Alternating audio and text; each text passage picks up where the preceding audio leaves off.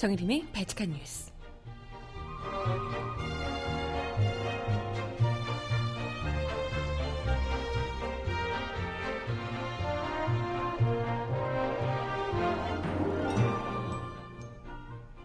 여러분 안녕하세요. 발칙한 뉴스 정혜림입니다.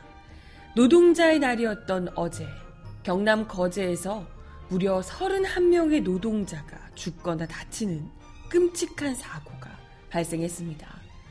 거대한 크레인들이 신호오인으로 부딪히며 아래에 있던 휴게소를 덮쳤다고 하는데요. 사상자 대부분이 노동자의 날에 출근했던 협력업체 직원들이었다고 하네요. 힘없는 협력사 노동자들의 현실을 여실히 보여준 사고라는 지적입니다. 음악 듣고 와서 오늘 이야기 함께 나눠보겠습니다. 스텔라장이 부르는 월급은 통장을 스칠 뿐 첫 곡으로 전해드릴게요. 신청곡 있으신 분 주세요.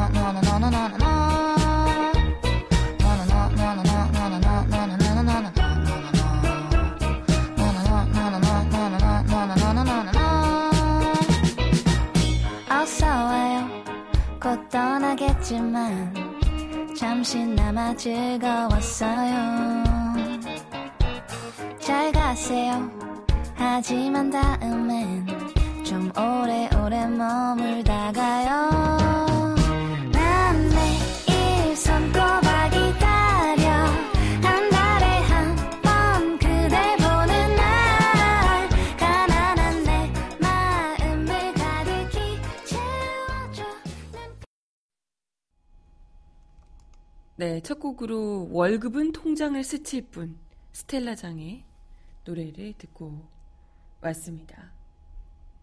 어, 네. 오늘 이야기 본격적으로 나눠보도록 하겠습니다. 어제 노동절 이어서요.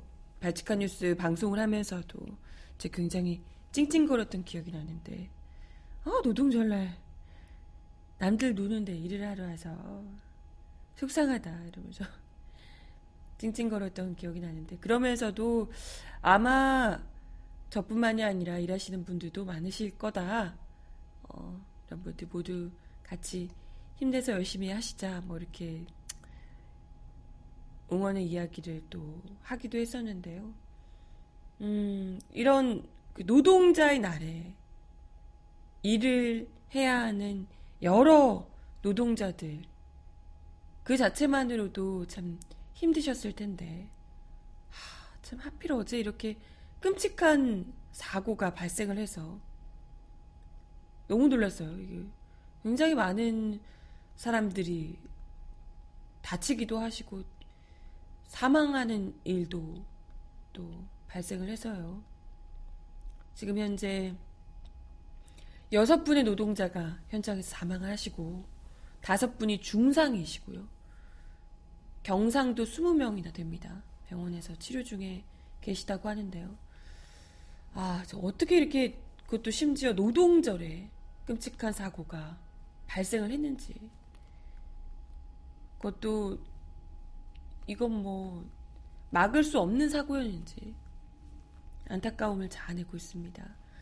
어제 오후 2시 50분께 삼성중공업 거제 조선소에서 작업 중이던 타워 크레인과 골리앗 크레인이 충돌해서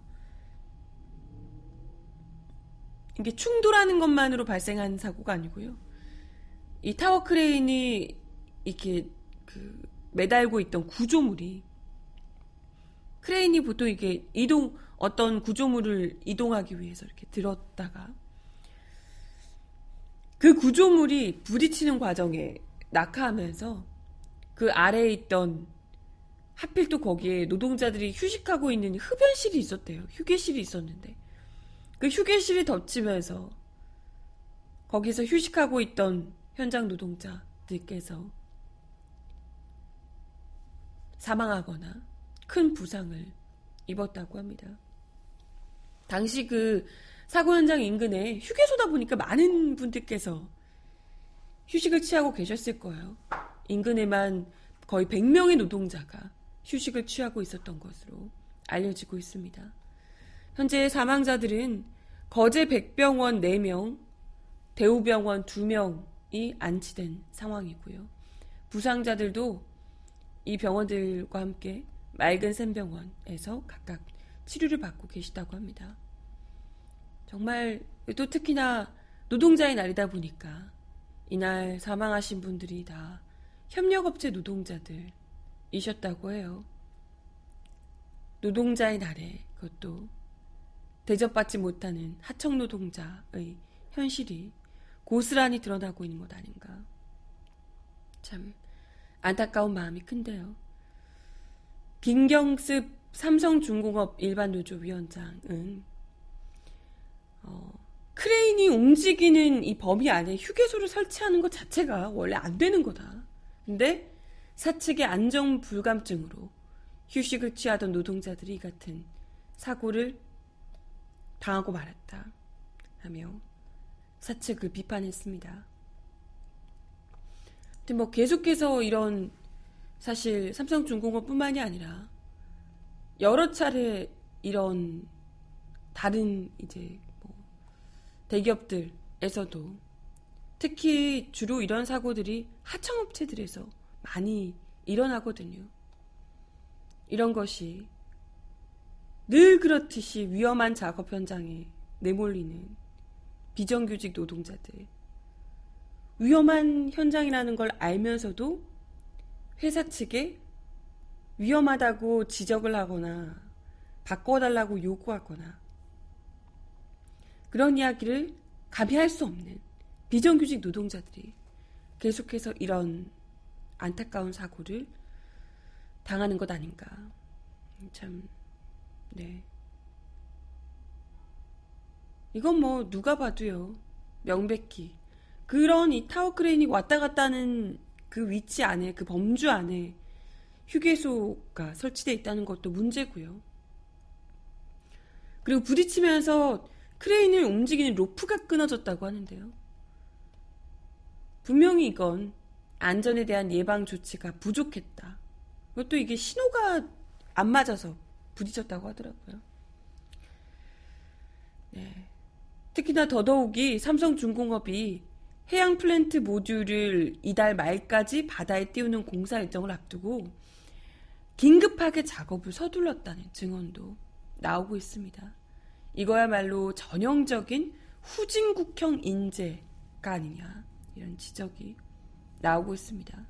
이렇게 노동자들의 자, 안전을 등한시하면서 끊임없이 죽음으로 내모는 이런 행태가 대표적인 기업 살인이다라는 지적이고요. 그렇기 때문에 하루빨리 일각에서 지금 제기하고 있는 기업 살인법 제정을 얼른 제정해야 한다. 이런 목소리가 높아지고 있습니다. 기업살인법은 2013년 당시에 통합진보당 김선동 의원이 대표 발의했던 산재 사망사고 예방법이라고 합니다. 작년 구의역 사고 이후에 정의당 심상정 의원이 다시 발의했지만 역시 제정되지 못했다고 합니다.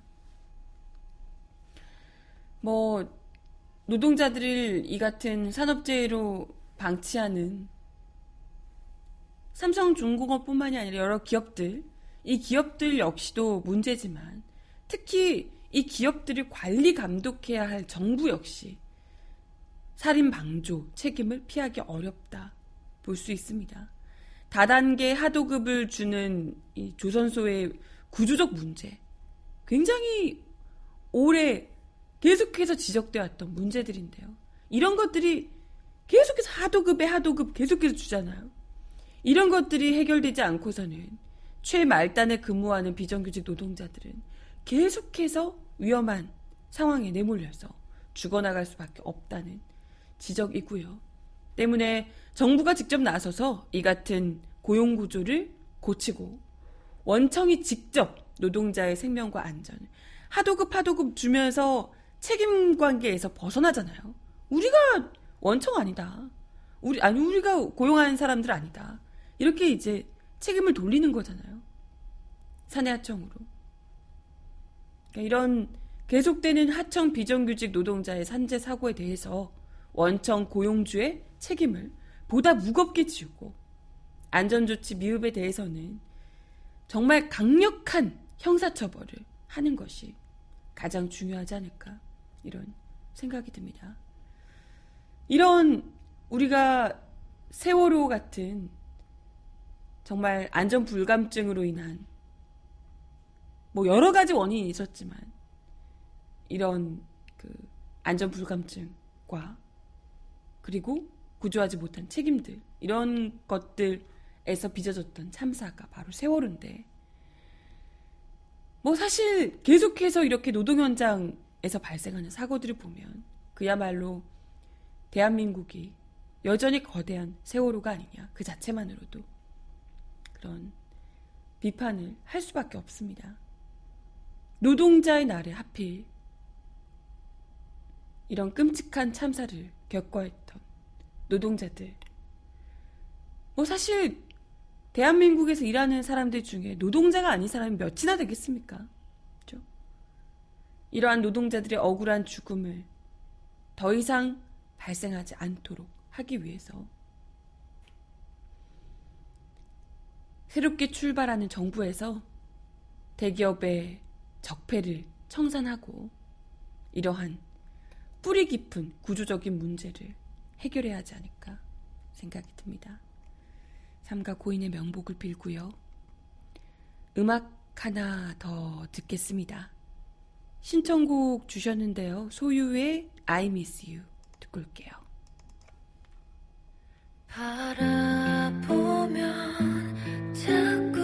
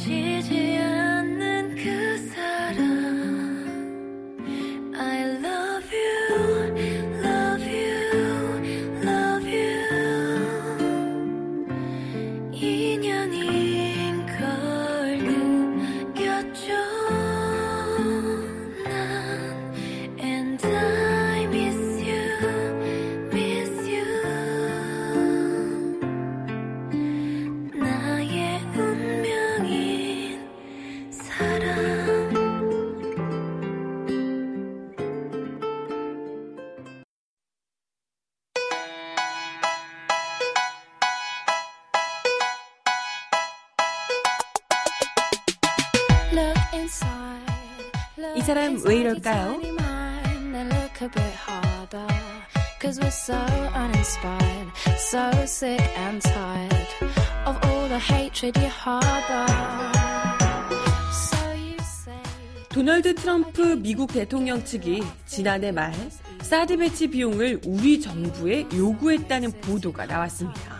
청와대는 즉각 오보라고 부인했지만 더민주 김관진 청와대 아, 더민주당이 김관진 청와대 국가안보실장을 고발하기로 해서 파장이 더욱 확산되고 있는 양상입니다.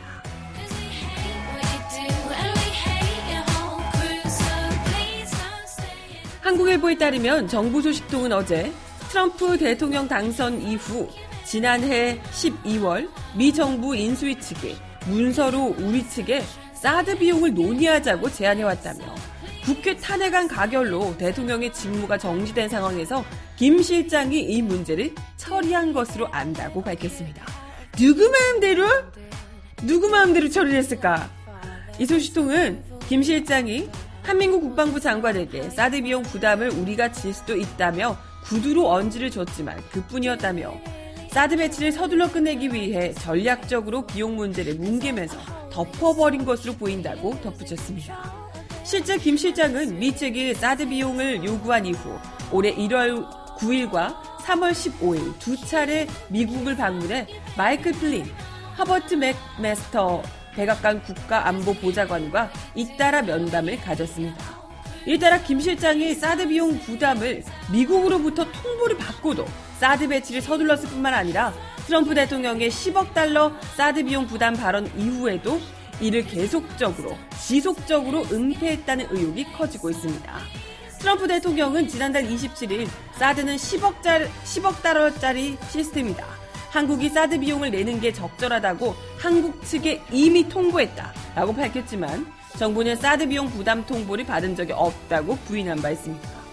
이어 김 실장과 맥메스터 보좌관은 지난달 30일 통화를 갖고 사드 부지는 한국 사드 전개 및 운용 유지 비용은 미국이 부담한다. 라는 기존 한미 간 합의를 재확인했다고 청와대가 밝혔지만 맥메스터 보좌관은 바로 곧장 그날 인터뷰에서 내가 가장 싫어하는 것이 미국 대통령의 발언을 부정하는 것이라며 내가 한국의 카운터파트에게 말한 것은 어떤 재협상이 있기 전까지는 그 기존 협정은 유효하며 우리는 우리 말을 지킬 것이라는 내용이었다. 라며 재협상을 요구했습니다. 이 같은 한국일보 보도에 대해 청와대는 국가안보실은 이날 취재진에게 보낸 문자 메시를 통해 전혀 사실 무근이라고 부인했습니다.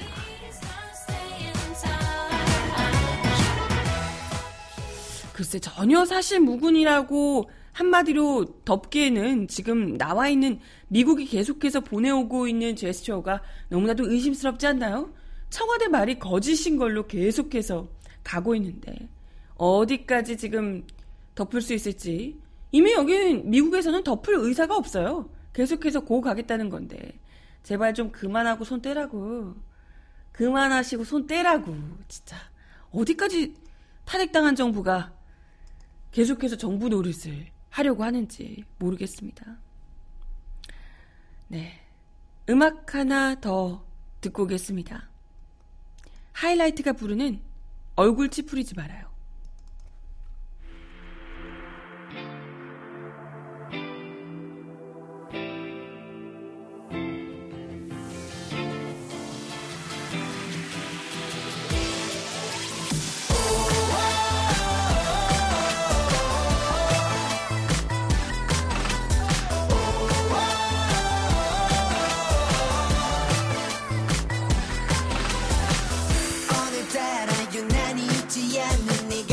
슬슬 바보야 무슨 일이 있냐는 나의 말에 괜찮다며 고개 돌려 너의 눈보다 방울은 내 하늘은 무너져내 이 그네시는 한숨이 내 맘을 찢어 난날 빛이 될게. 그림자가 더 좋아 이제 그 천사 같은 얼굴에.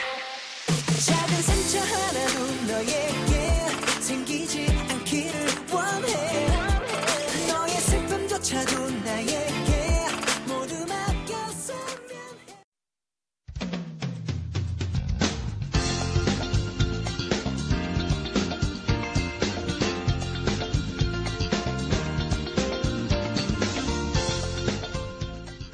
정하나의 바칙한 브리핑.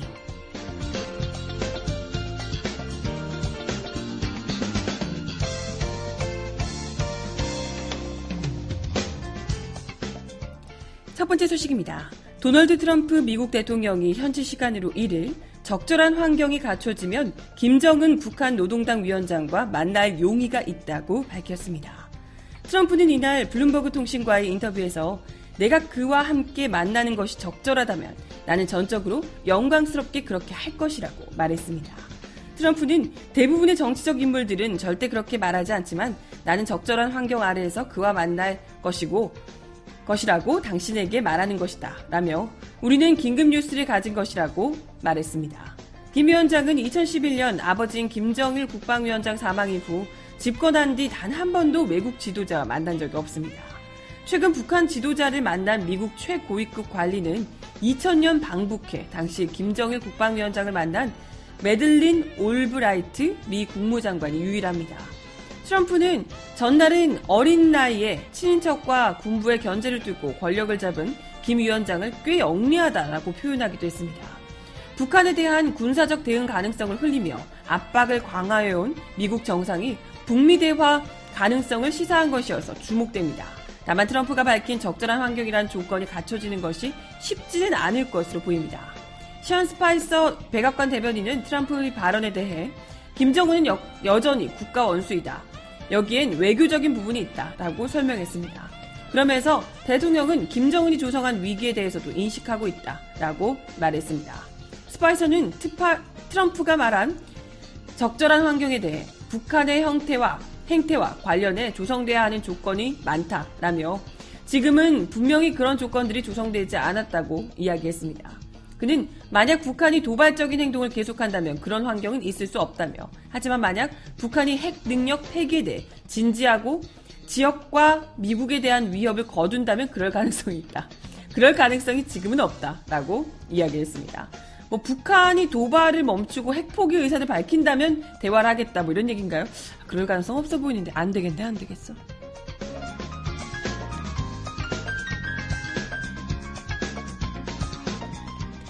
다음 소식입니다. 바른정당 단일화파 의원들이 홍준표 자유한국당 후보를 지지하는 쪽으로 의견을 모은 것으로 알려졌습니다. 이철우 자유한국당 사무총장은 어제 국회의원회관에서 바른정당 단일화파 의원 14명과 긴급 심야 회동을 마친 뒤 기자들과 만나 결론은 거의 다 났는데 형식을 어떻게 할지 고민 중이라고 말했습니다. 이 총장은 14분이 조금 더 말씀을 나눠보고 구체적으로 내일 탈당하고 바로 복당을 하느냐, 지지선언을 하느냐, 결론이 나면 원하는 대로 함께 가자며 목적인 좌파 정권을 막기 위해 보수대 연합으로 힘을 합치는 것이라고 밝혔습니다. 그는요, 일단 원칙은 탈당을 하고 복당하는 절차를 밟는 것이 될 듯 하다며 복당할 경우 당협위원장 등 문제가 많은데 그건 우리도 검토하고 저쪽도 검토하기로 했다며 보수 우파가 정권을 잡는 일에 양해도 하고 힘을 합쳐야 하니 누구는 되고 안 된다 할 수 없다며 일관 복당을 허용할 것을 시사했습니다. 그는 단일화는 어려, 어려운 마당이니 단일화 전에 우리 당 유력 후보에게 힘을 합치겠다는 생각으로 만나 이어갔다며 내일 아침 기자회견을 통해 바, 발표할 예정이다. 기자회견 내용대로 우리 당에서도 적극 조치를 취하겠다 라고 말했습니다. 김무성 의원의 합류 여부에 대해서는 그런 이야기는 없었다며 김 위원장이 올 경우를 가상해서 이야기는 안 한다라며 즉답을 피했습니다. 그는 당내 일각의 반발에 대해서는 어렵게 생각하는 분이 있겠지만 어느 분이라도 양해를 구할 생각이라며 복당 허용을 시사했습니다.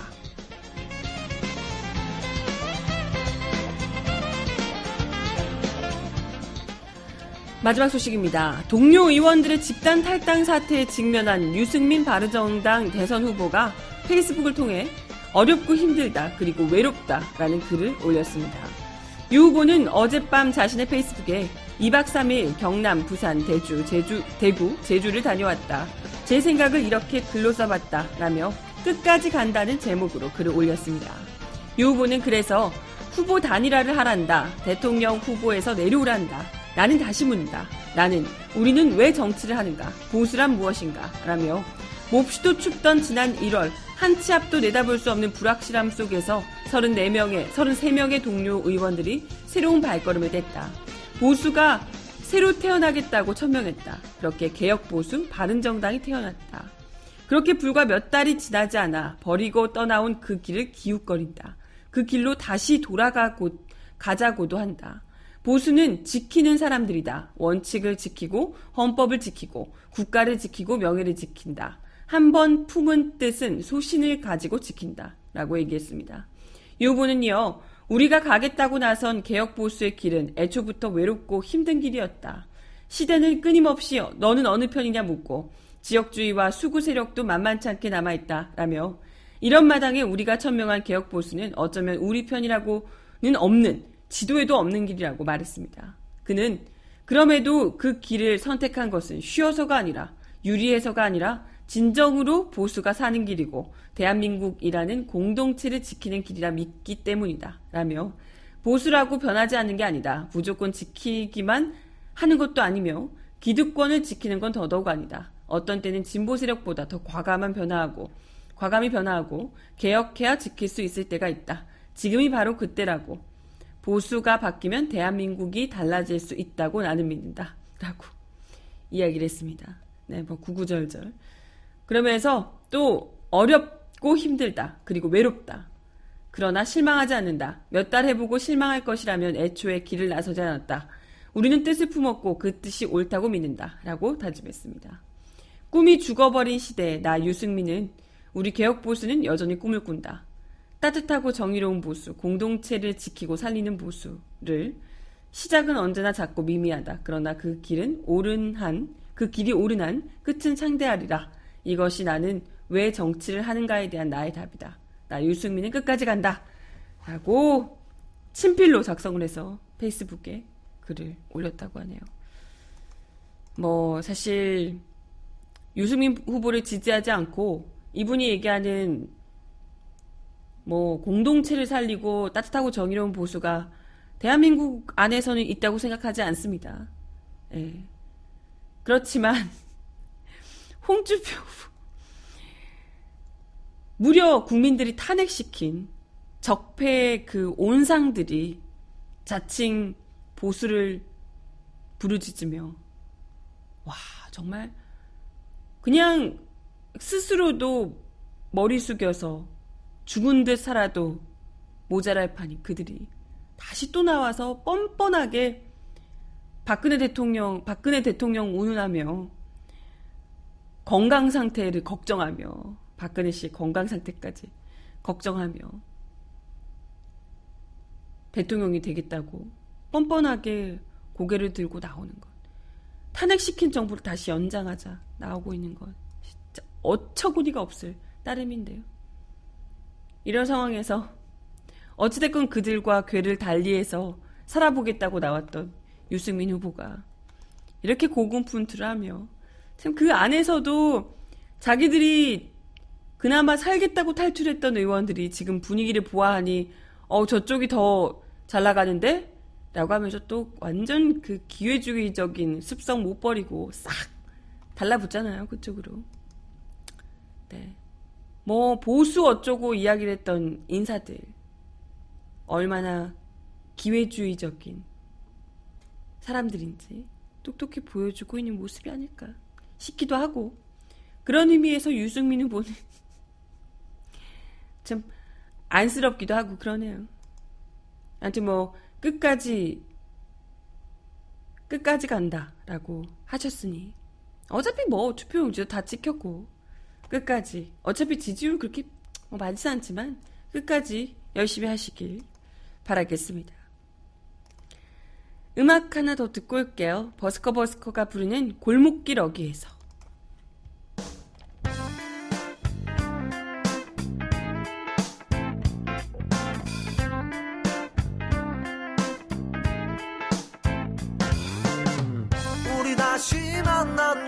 그 골목길 어귀에서 지난 여름 그날처럼 나는 또다시 설레이고 사랑하는 방법이 나는 그때와 달라서 얼굴이 굳어간다. 나는 넌지시 너를 보며 노래 노래 노래 불러 노래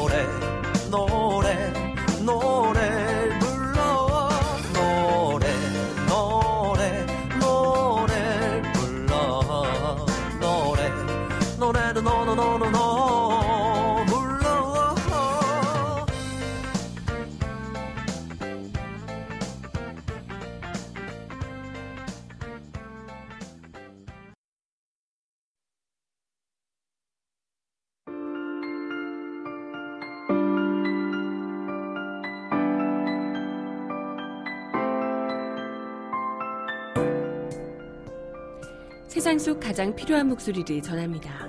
여기 곧 우리가 있어요.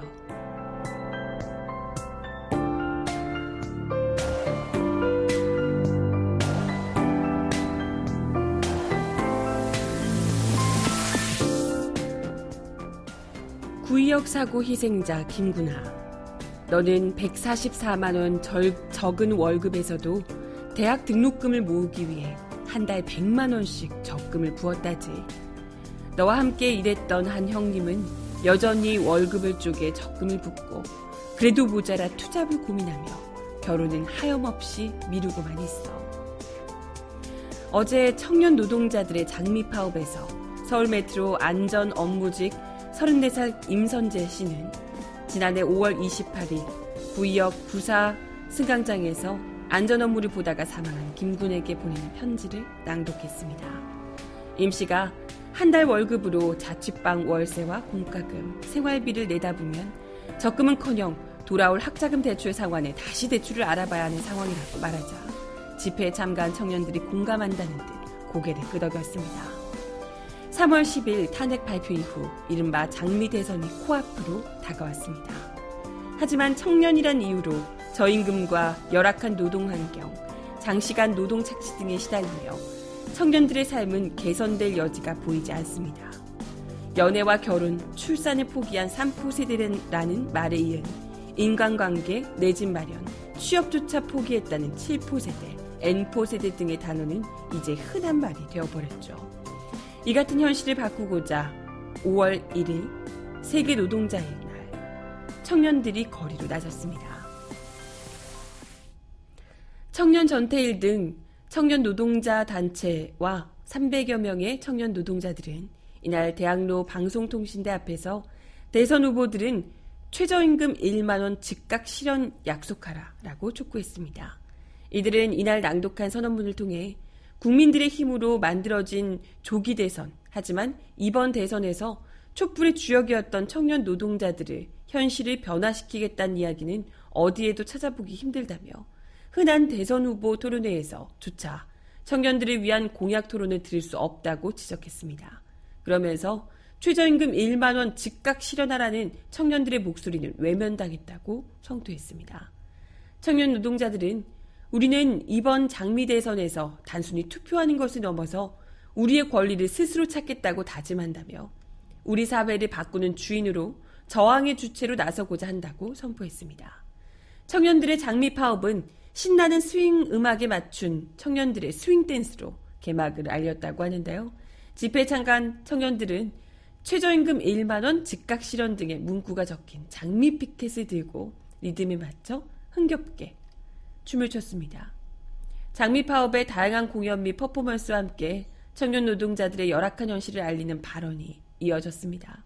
아까 말씀드렸던 서울 메트로 안전업무직 임선재 씨 뿐만 아니라 카페 아르바이트 노동자 21살 노슬찬 씨, 작업치료사, 직업치료사 임미선 씨 등이 발언에 나섰습니다. 카페 아르바이트 노동자 노슬찬 씨는 임금 체불을 당한 자신의 이야기를 들려줬는데요. 그는 최근 1년 반가량 한 가게에서 주 6일 동안 근무 시간 밥도 제대로 먹지 못하고 12시간씩 일하거나 쉬는 시간에도, 쉬는 날에도 사장의 연락으로 어쩔 수 없이 일을 나간 적이 많았다고 회고했습니다. 노 씨는 처음에는 부당하고 억울한 것은 어쩔 수 없는 문제고 제 마음을 고쳐야 한다고 생각했는데 하지만 주휴수당과 노동기본권 등의 개념을 알게 되면서 지난 1년 반 동안 돈을 제대로 받지 못한 것을 알게 됐다고 말했습니다. 그는 이 문제는 저뿐만 아니라 제 또래 모두가 비슷하게 당하고 있을 문제라고 생각하고 노동부에 신고하기에 이르렀다고 전했습니다. 그는 말하는 것도 떨리고 두렵지만 끝까지 저의 당당한 권리를 주장할 것이라며 부당한 것에 맞서 싸우는 것이 제가 지난 겨울 촛불을 통해 배운 깨달음이라고 강조했습니다. 8년차 작업 치료사 임미선 씨와 동료 치료사들은 동료들과 함께 휠체어를 끌고 장미파업 무대에 서기도 했습니다. 임 씨는 골병 들어가는 치료사들의 모습을 상징적으로 표현한 것이라고 설명했습니다. 임 씨는 직업 특성상 디스크와 근골격계 질환에 시달리다 산재 신청이라도 하면 병원으로부터 손해배상 청구 소송을 당하고 5년차 이상은 퇴사를 종용당하거나 재취업에서도 채용을 거부당하는 등 청년 치료사들의 삶은 변하지 않았다며 저희는 5년짜리 소, 소모품이다 라고 한탄했, 한탄했습니다.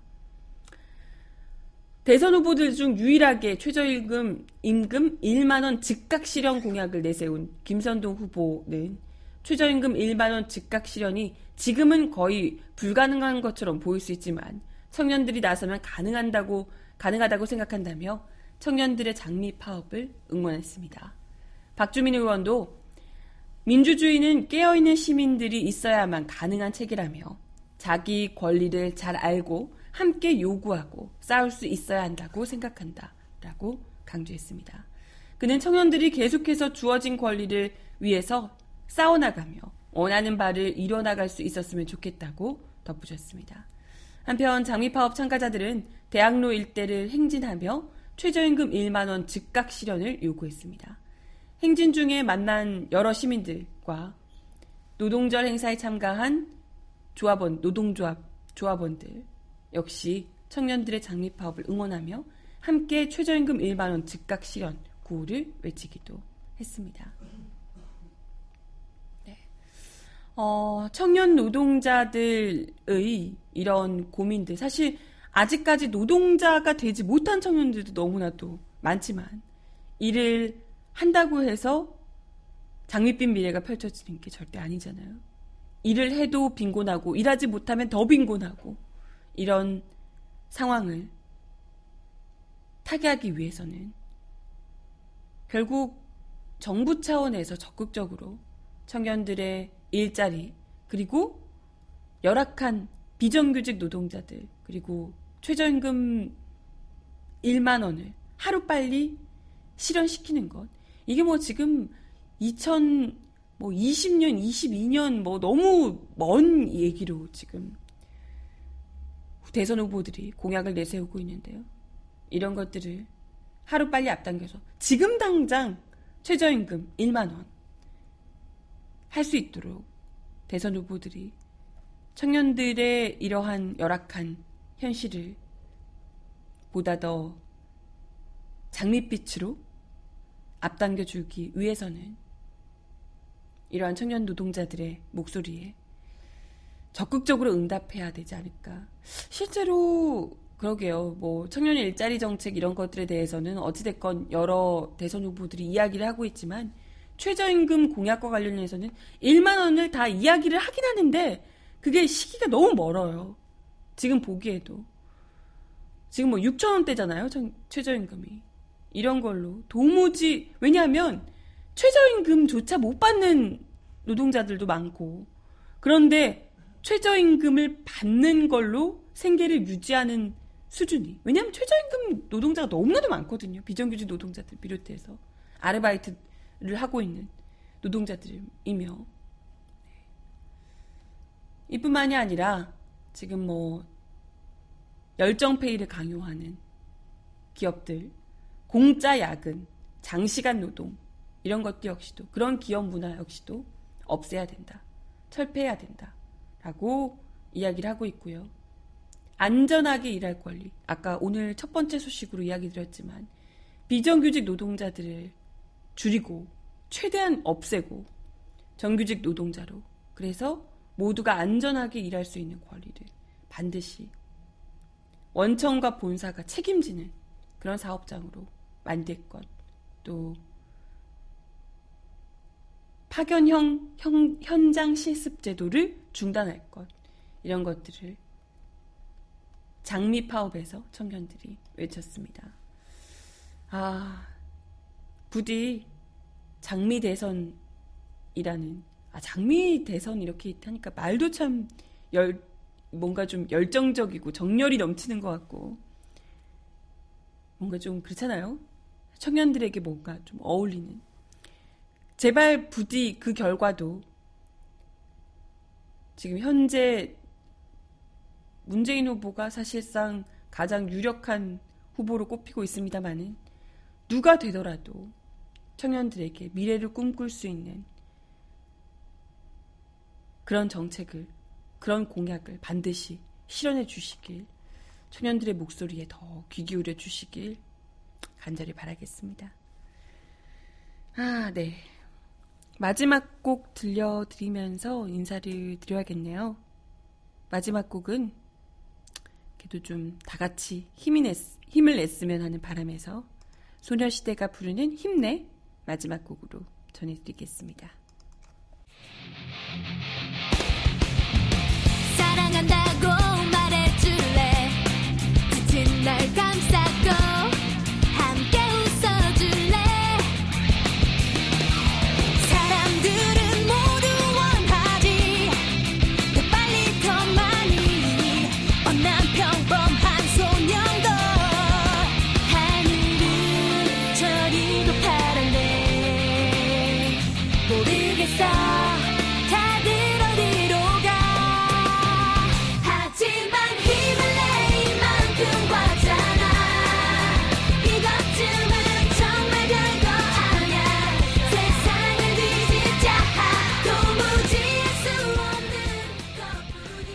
네, 우리 청년들이 헬조선을 제대로 뒤집는 그날까지 우리 청년들 힘내시고 부디 장미대선은 세상을 뒤집는 결과를 가져올 수 있기를 바라봅니다.